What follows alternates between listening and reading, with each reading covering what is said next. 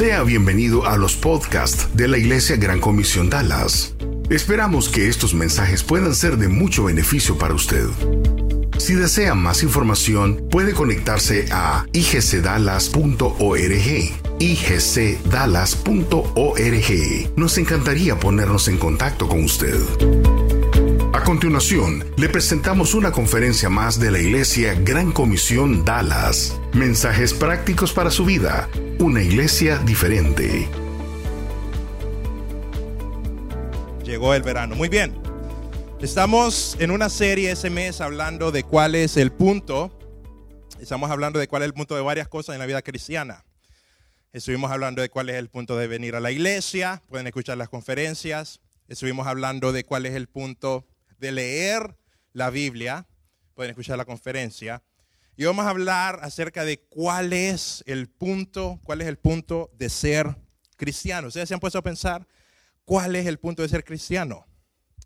¿Es el punto de ser cristiano venir a la iglesia? ¿Es el punto de ser cristiano solamente ir al cielo? ¿Es el punto de ser cristiano estar con Dios? ¿Cuál es el punto de ser cristiano? Y la primera conferencia yo hice énfasis en ese punto. Cuando tú no entiendes cuál es el punto de algo, cuando tú no comprendes cuál es lo principal de algo, es muy probable que dejes de hacer esa cosa, ¿verdad? Cuando tu madre o tu padre, cuando estabas más joven, te decía, tienes que barrer tu cuarto, y tú decías, pero ¿cuál es el punto? Si nadie va a entrar a mi cuarto, pero tu mamá te decía, ¿cuál es el punto? No lo hacías de buena forma, ¿verdad?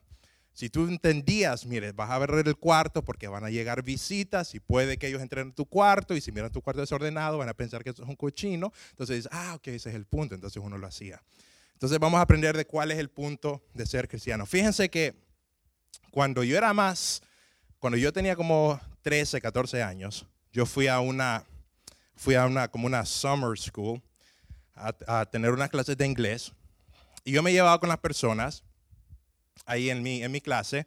Yo era el más joven. Las personas que estaban aprendiendo inglés tenían 40 años, tenían 50 años, 30, 20, pero yo era definitivamente el más joven. Yo tenía como 13, 14.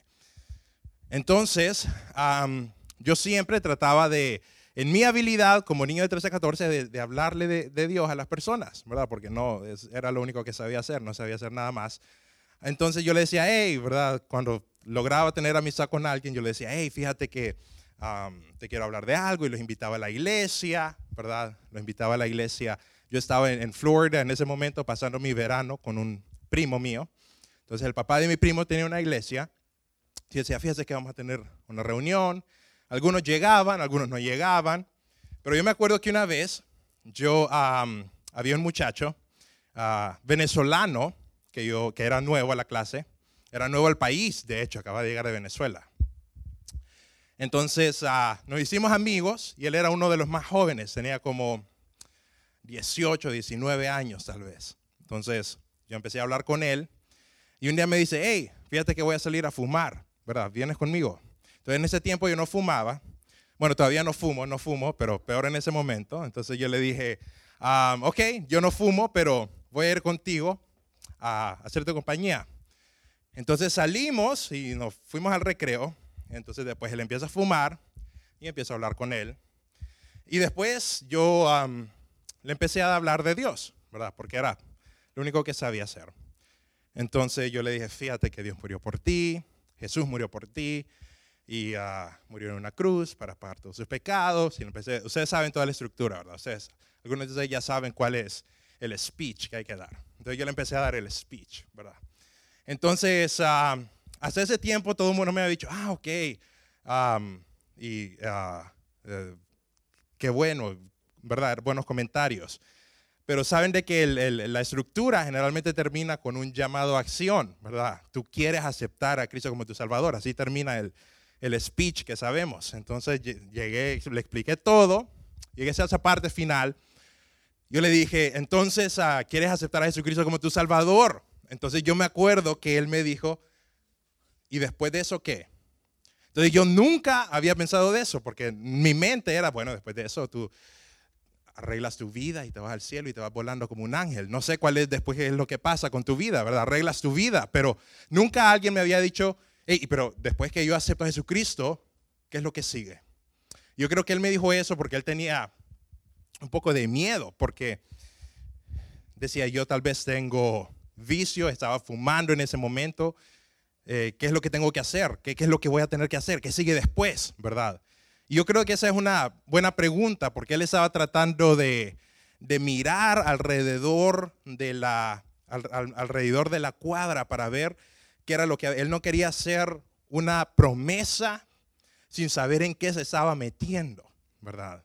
Yo creo que ese es algo muy bueno. No creo que es malo, creo que es bueno que uno sepa a qué se está metiendo. Fíjense que cuando yo fui a la universidad, yo no sabía que mi universidad era una universidad estricta y religiosa. Según yo, era una universidad, porque yo, la verdad, lo único que quería era salirme de mi casa.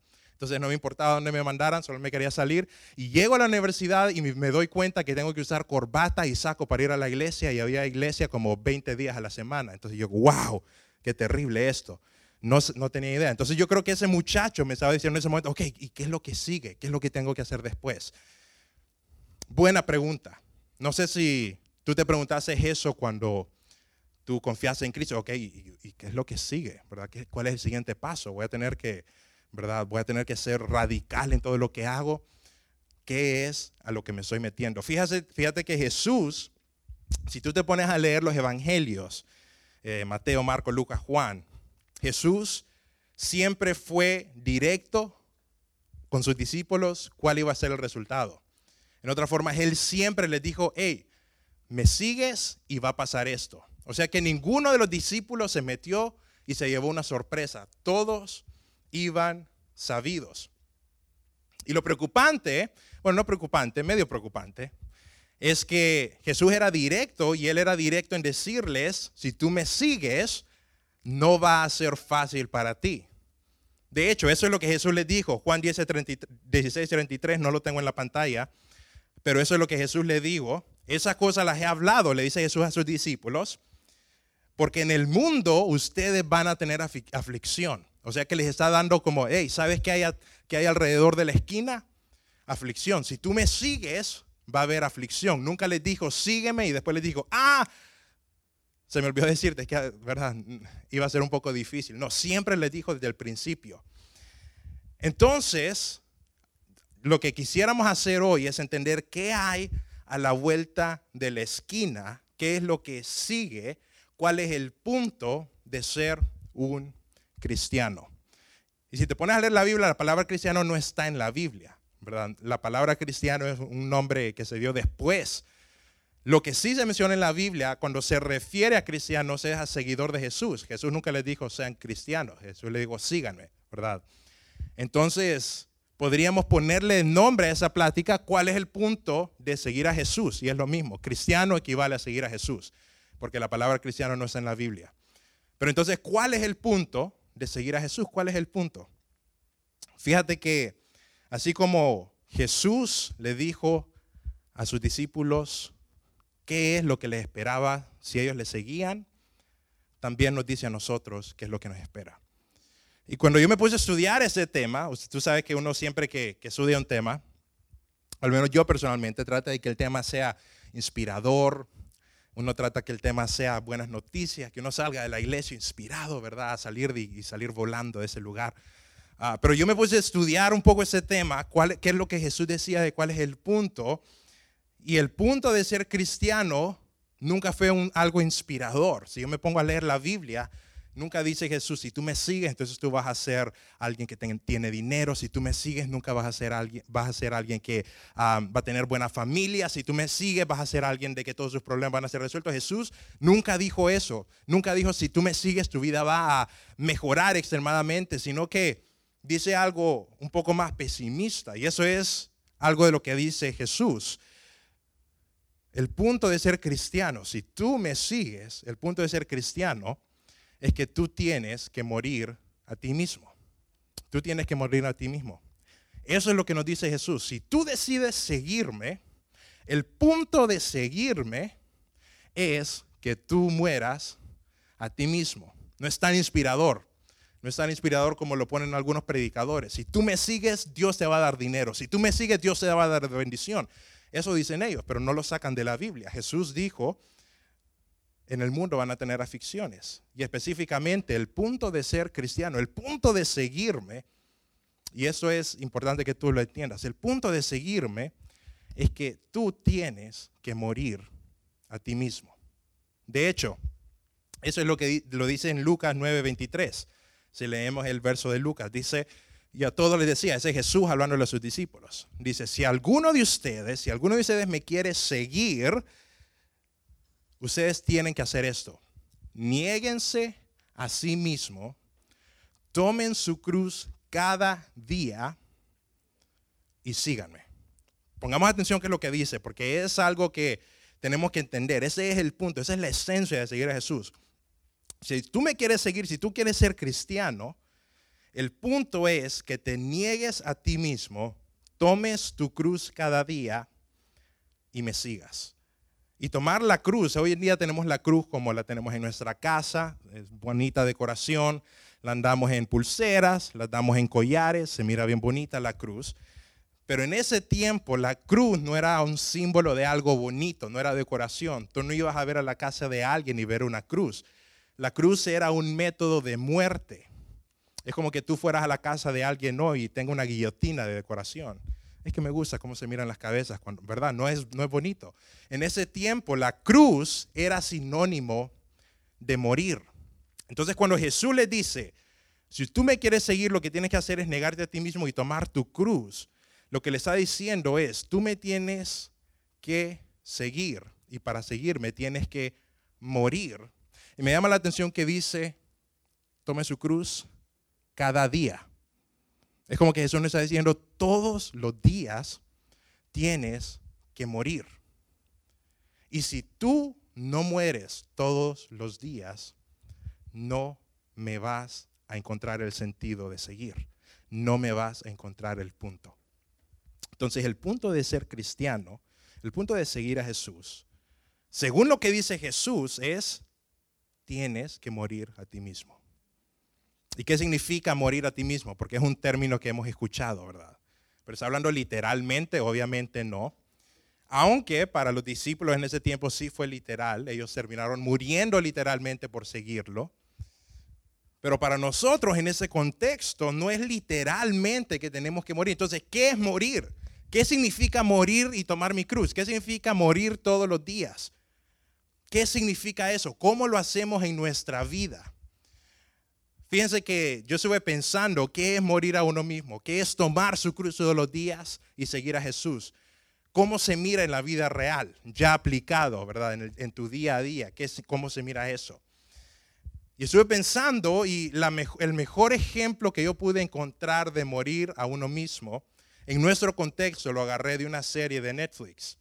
Y la serie de Netflix se llama The Crown, La Corona, ¿verdad? Entonces les voy a contar un poco de qué es La Corona por si no la han visto. The Crown es la historia de la reina Elizabeth II. La reina Elizabeth II es la reina que está en Inglaterra en ese momento. Ya es viejita, tiene 80 y tantos años, se viste bien coloridamente. Todos sabemos quién es la reina Elizabeth. Pero esta serie narra cómo ella, en los años 40 creo, cómo ella, a los 25 años, ella llegó a ser reina, The Crown en Netflix. Fíjense que estaba la reina Elizabeth, tenía 25 años, se acababa de casar y en ese momento su padre era el rey de Inglaterra, o sea que ella no era reina, su padre era el rey. Pero ella era la siguiente que estaba para ser coronada. Pero ella esperaba que ella un día iba a ser reina de Inglaterra, pero ella nunca imaginó que lo iba a ser joven. Ella imaginó que su padre iba a morir de edad avanzada, entonces ella cuando ya fuera mayor, entonces ella algún día iba a ser reina de Inglaterra. Pero lo que pasa es que un día ella anda con su esposo en Kenia en 1942, ese es de la vida real, la serie está basada en la vida real. Ella está con su esposo, anda viajando en Kenia y le llega un mensaje que su padre de la noche a la mañana está enfermo de muerte, tiene que regresar a Inglaterra. Entonces viene la reina de Inglaterra, viaja con su esposo de Kenia, vuelven a Inglaterra y ve que su padre de la noche a la mañana está postrado en cama y está listo para dormir, para morir. Y cuando ella lo ve, dice, pero ¿verdad? Todo este cambio que va a pasar, y el papá muere en ese momento.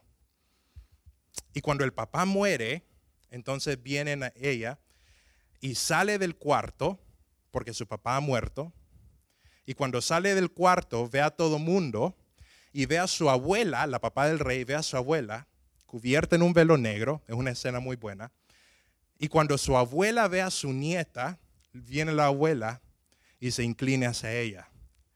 Y en ese momento ella se da cuenta, ahora yo soy la reina.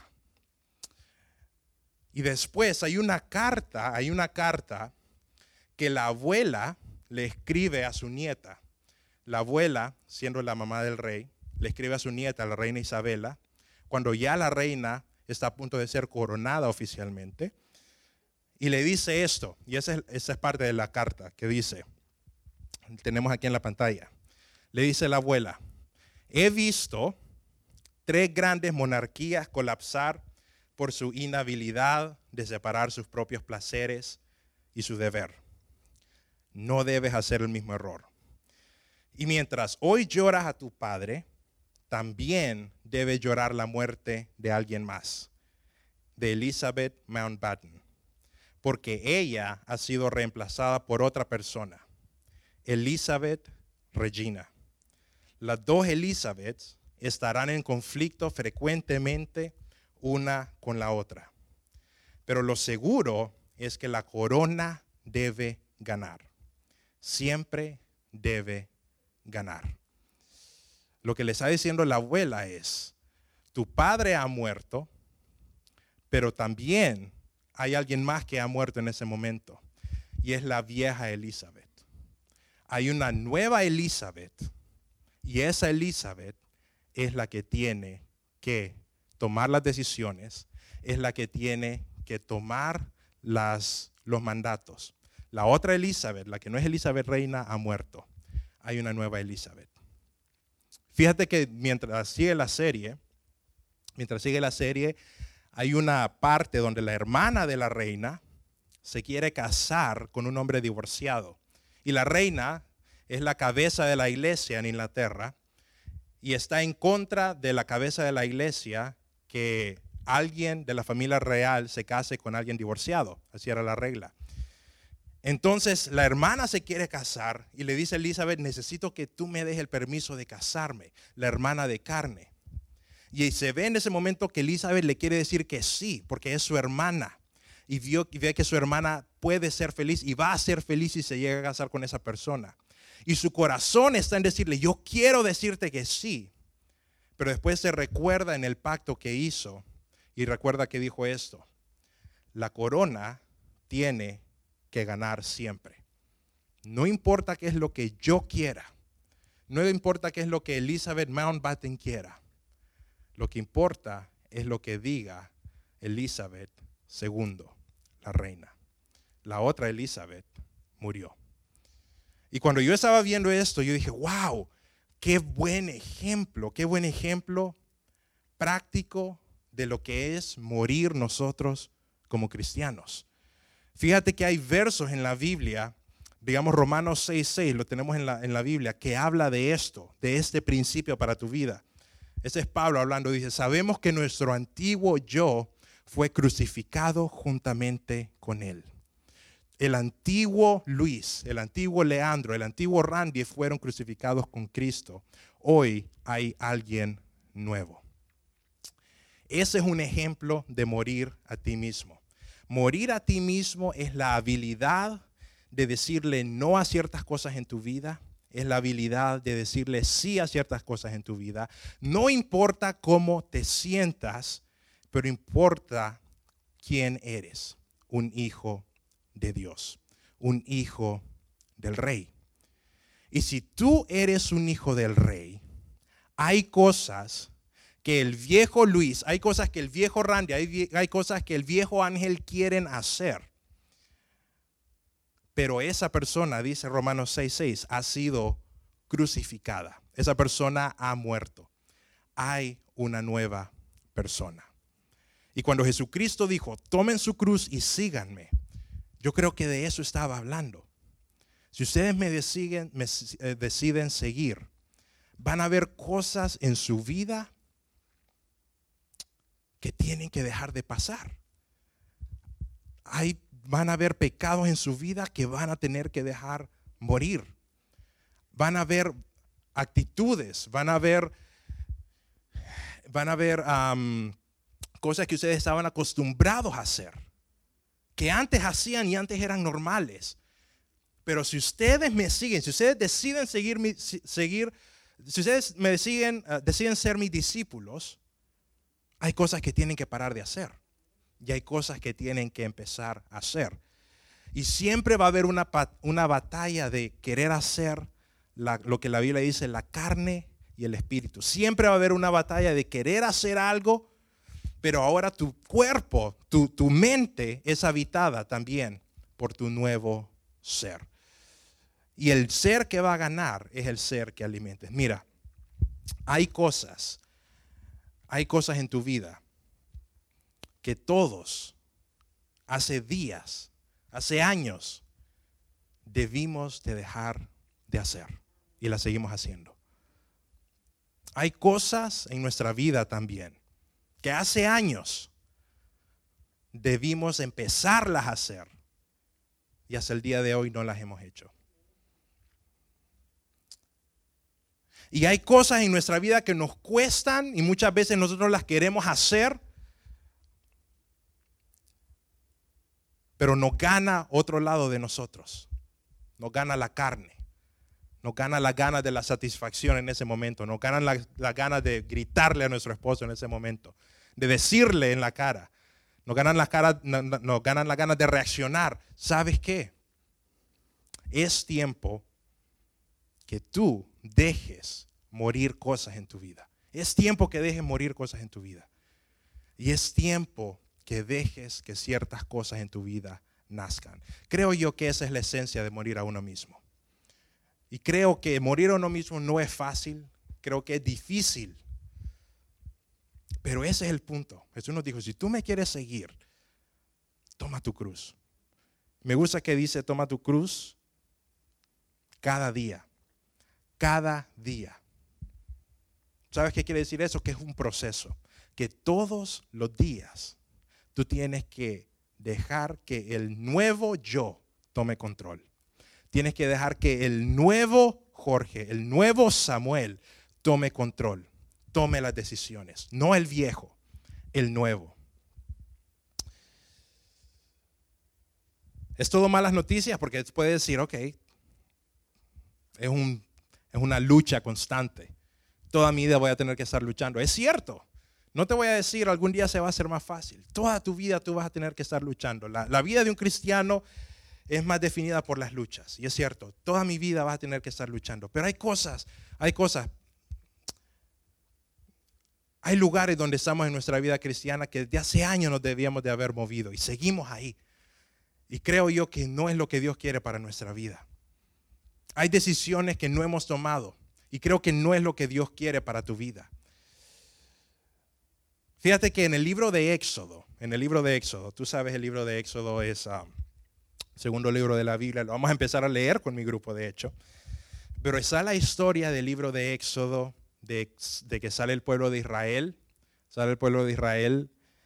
y están en el desierto y en un momento ellos se enojan con Dios y dicen, ¿para qué nos traíste al desierto? Nos hubiéramos muerto en Egipto, allá teníamos pan y leche. Era mentira, pero cuando uno se engaña a sí mismo empieza a decir estupideces y esa era una de las cosas que ellos decían, empezaron a mentir. Entonces ellos dicen, hubiéramos muerto en Egipto.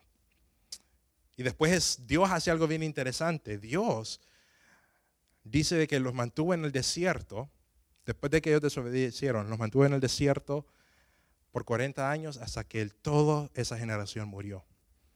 O sea, la generación que salió de esclava de Egipto no fue la generación que llegó a Israel. Llegaron sus hijos, pero toda la generación que salió de Egipto murió. Creo que es una historia muy interesante y creo que a veces nosotros hemos leído esa historia y no hemos captado algo muy interesante de toda esa historia. ¿Por qué Dios los dejó morir? Tú te has pensado, ¿por qué? Solo dejó a vivir a Caleb y a Josué. De ahí todos los judíos murieron en el desierto. Y creo de que una de las enseñanzas que nos da eso es que Dios quería hacer grandes cosas con ellos. Dios quería hacer grandes cosas con el pueblo de Israel. ¿Te acuerdas cuando abrió los mares, cuando los estuvo guiando por medio de una ráfaga de fuego, ¿verdad? Milagros que nosotros nunca vamos a ver, creo yo. Y aún así ellos no le creían a Dios. Y Dios quería hacer grandes cosas con ellos. Y creo de que la enseñanza del libro de Éxodo, de esa historia en específica, es que Dios no puede hacer grandes cosas con nuestra vida si primero nosotros no dejamos morir en nuestra vida nuestro viejo ser.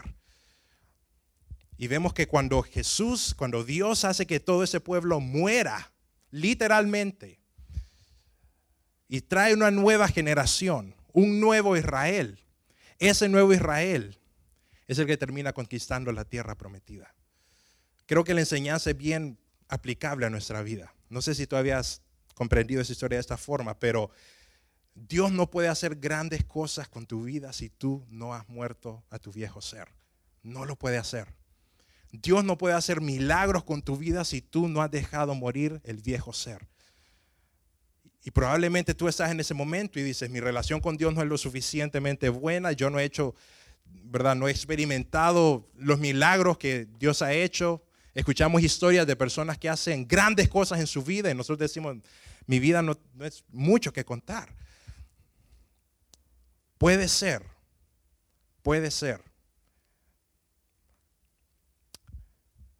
que tu viejo ser no está dejando que Dios haga grandes cosas en tu vida. Y para que tú hagas grandes cosas en tu vida tienes que dejar morir alguna parte de ti. Tomar tu cruz todos los días y seguirle. El punto de ser cristiano es morir a uno mismo. Pero eso no es toda la verdad. El punto de ser cristiano es morir a uno mismo porque solo así Dios puede hacer grandes cosas con tu vida. Lo vemos en la historia de Éxodo. Llegan los israelitas, murieron a sí mismos en una forma bien literal. Pero después Dios les dice, caminen varias veces al lado de Jericó. Y te has fijado de que ellos, cuando Dios les dice, camina de nuevo, ellos no murmuran, solo lo hacen. ¿Sabes por qué? Porque la generación que hubiera murmurado había muerto. Era una nueva generación. Y caminan alrededor de Jericó y Dios hace milagros de nuevo. Y si tú sigues leyendo qué es lo que hizo esa nueva generación, conquistan la tierra prometida, vencen a gigantes, ganan batallas, hacen grandes cosas en su vida, llegan hacia donde Dios los quiere llevar, pero solo, porque la generación antepasada murió. Era un nuevo Israel. Yo te pregunto para tu vida, ¿has dejado morir en tu vida? Estás en ese momento, en la situación que estás. Pero no podrías estar mejor si hubieran cosas en tu vida que dejaras morir. Yo creo que sí. En mi vida, personalmente, yo creo que sí. Fíjate que hay un ejemplo de alguien que nunca encontró el punto. Hablé al principio de que si nosotros no encontramos el punto, no lo hacemos de buena manera. Fíjate, en la Biblia, cuando me puse a estudiar, me di cuenta que había un personaje que nunca le agarró el punto de ser cristiano. Nunca le agarró el punto. Y ese personaje es Judas. Si nosotros nos podemos leer la vida de Judas, nos damos cuenta de que Judas nunca le agarró el punto a seguir a Jesús. Lo siguió hasta cierto punto, pero nunca le agarró el punto. Nunca dejó que su parte vieja, que su hombre viejo, que su vieja naturaleza muriera. Y como nunca dejó que su vieja naturaleza muriera, cuando a él le ofrecieron dinero para traicionar a Jesús, él dijo sí y lo agarró. Yo creo que esa es la clave. Y no estoy diciendo tú eres un Judas si no sigues a Jesús, pero te estoy diciendo esto. Si tú no le agarras el punto, puedes estar en la presencia del Maestro y aún así desperdiciar tu vida. Si tú no le agarras el punto, tú puedes estar en la presencia de Dios y aún así puedes desperdiciar su vida. creo yo que no hay manera más grande que desperdiciar tu vida que estando atendiendo toda tu vida a la iglesia. Personalmente te voy a hablar, yo crecí en iglesias y hay muchas personas que me contaron historias de ellos, de cómo ellos construyeron la iglesia. Y recientemente hicieron cosas bien feas con su vida. Engañaron a su esposa, dejaron a su familia, se fueron. Yo me pongo a pensar, ¿cómo es posible que alguien que estuvo toda su vida en la iglesia termine tan mal? Es algo que a mí siempre me he preguntado, ¿cómo es posible que alguien que en algún tiempo se miraba tan bien terminó tan mal? Y lo que veo yo es algo parecido a la vida de Judas, que estuvo en el lugar correcto con la persona interior incorrecta.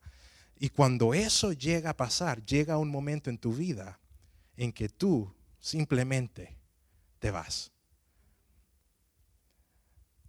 Y es peligroso porque tú puedes pasar toda tu vida en la iglesia, puedes pasar tu vida en grupos de crecimiento, puedes pasar tu vida con personas, en grupos. Pero eventualmente, si no le agarras el punto, un día te vas a cansar y simplemente te vas a ir. Y creo que no hay peor lugar para desperdiciar tu vida que desperdiciar tu vida justo al lado del maestro, así como Judas. Creo que no hay peor lugar, porque hay personas que desperdician su vida lejos de Dios y sufren y no es un buen lugar, pero desperdiciar tu vida al lado del maestro, no sé si hay desperdicio mayor. El punto de seguir a Jesús es morir a ti mismo, porque solo muriendo a ti mismo Dios puede hacer grandes cosas en tu vida. Y si no mueres a ti mismo, puedes estar en el lugar donde deberías de estar, pero aún así puedes desperdiciar su vida. Yo no quiero eso para ti. Dios no quiere eso para ti. Pero más específicamente tú como persona, tú no quieres eso para ti. Tú no quieres desperdiciar su vida de esa forma. Así que vamos a orar, nos vamos a poner de pie. Le vamos a pedir a Dios que si hay áreas en nuestra vida que necesitamos dejar morir, ¿por qué no haces que el día de hoy, ese domingo, sea un día que tú recuerdes y miras en retrospectiva y digas, ese día yo dejé morir este hábito que no había dejado morir, este día yo dejé morir esta actitud que no había dejado morir, este día yo decidí que la persona que va a controlar mis acciones, mi pensamiento y mi alma no es la misma persona que fue crucificada con Cristo. Es alguien nuevo. Eso es lo que quiere Dios de ti. Así que te voy a dar 20, 30 segundos. Por si hay algo en tu corazón que tú sabes que tú no le has rendido a Dios. Si hay alguna área en tu vida que tú sabes que tú no le has dado completamente a Dios. Yo creo que este es el momento para que lo hagas, porque tú no quieres estar en el lugar correcto y no dejar morir el viejo hombre. Y si tú nunca has hecho una oración de darle tu vida a Dios, yo te puedo guiar en una oración para que lo hagas. Pero si hay alguna área que tú no has completamente dado a Dios, creo que hoy es el día que tomas tu cruz, que es el día que Dios quiere que tú tomes tu cruz. Así que te voy a dar 30 segundos para que tú tomes tu cruz el día de hoy y lo sigas.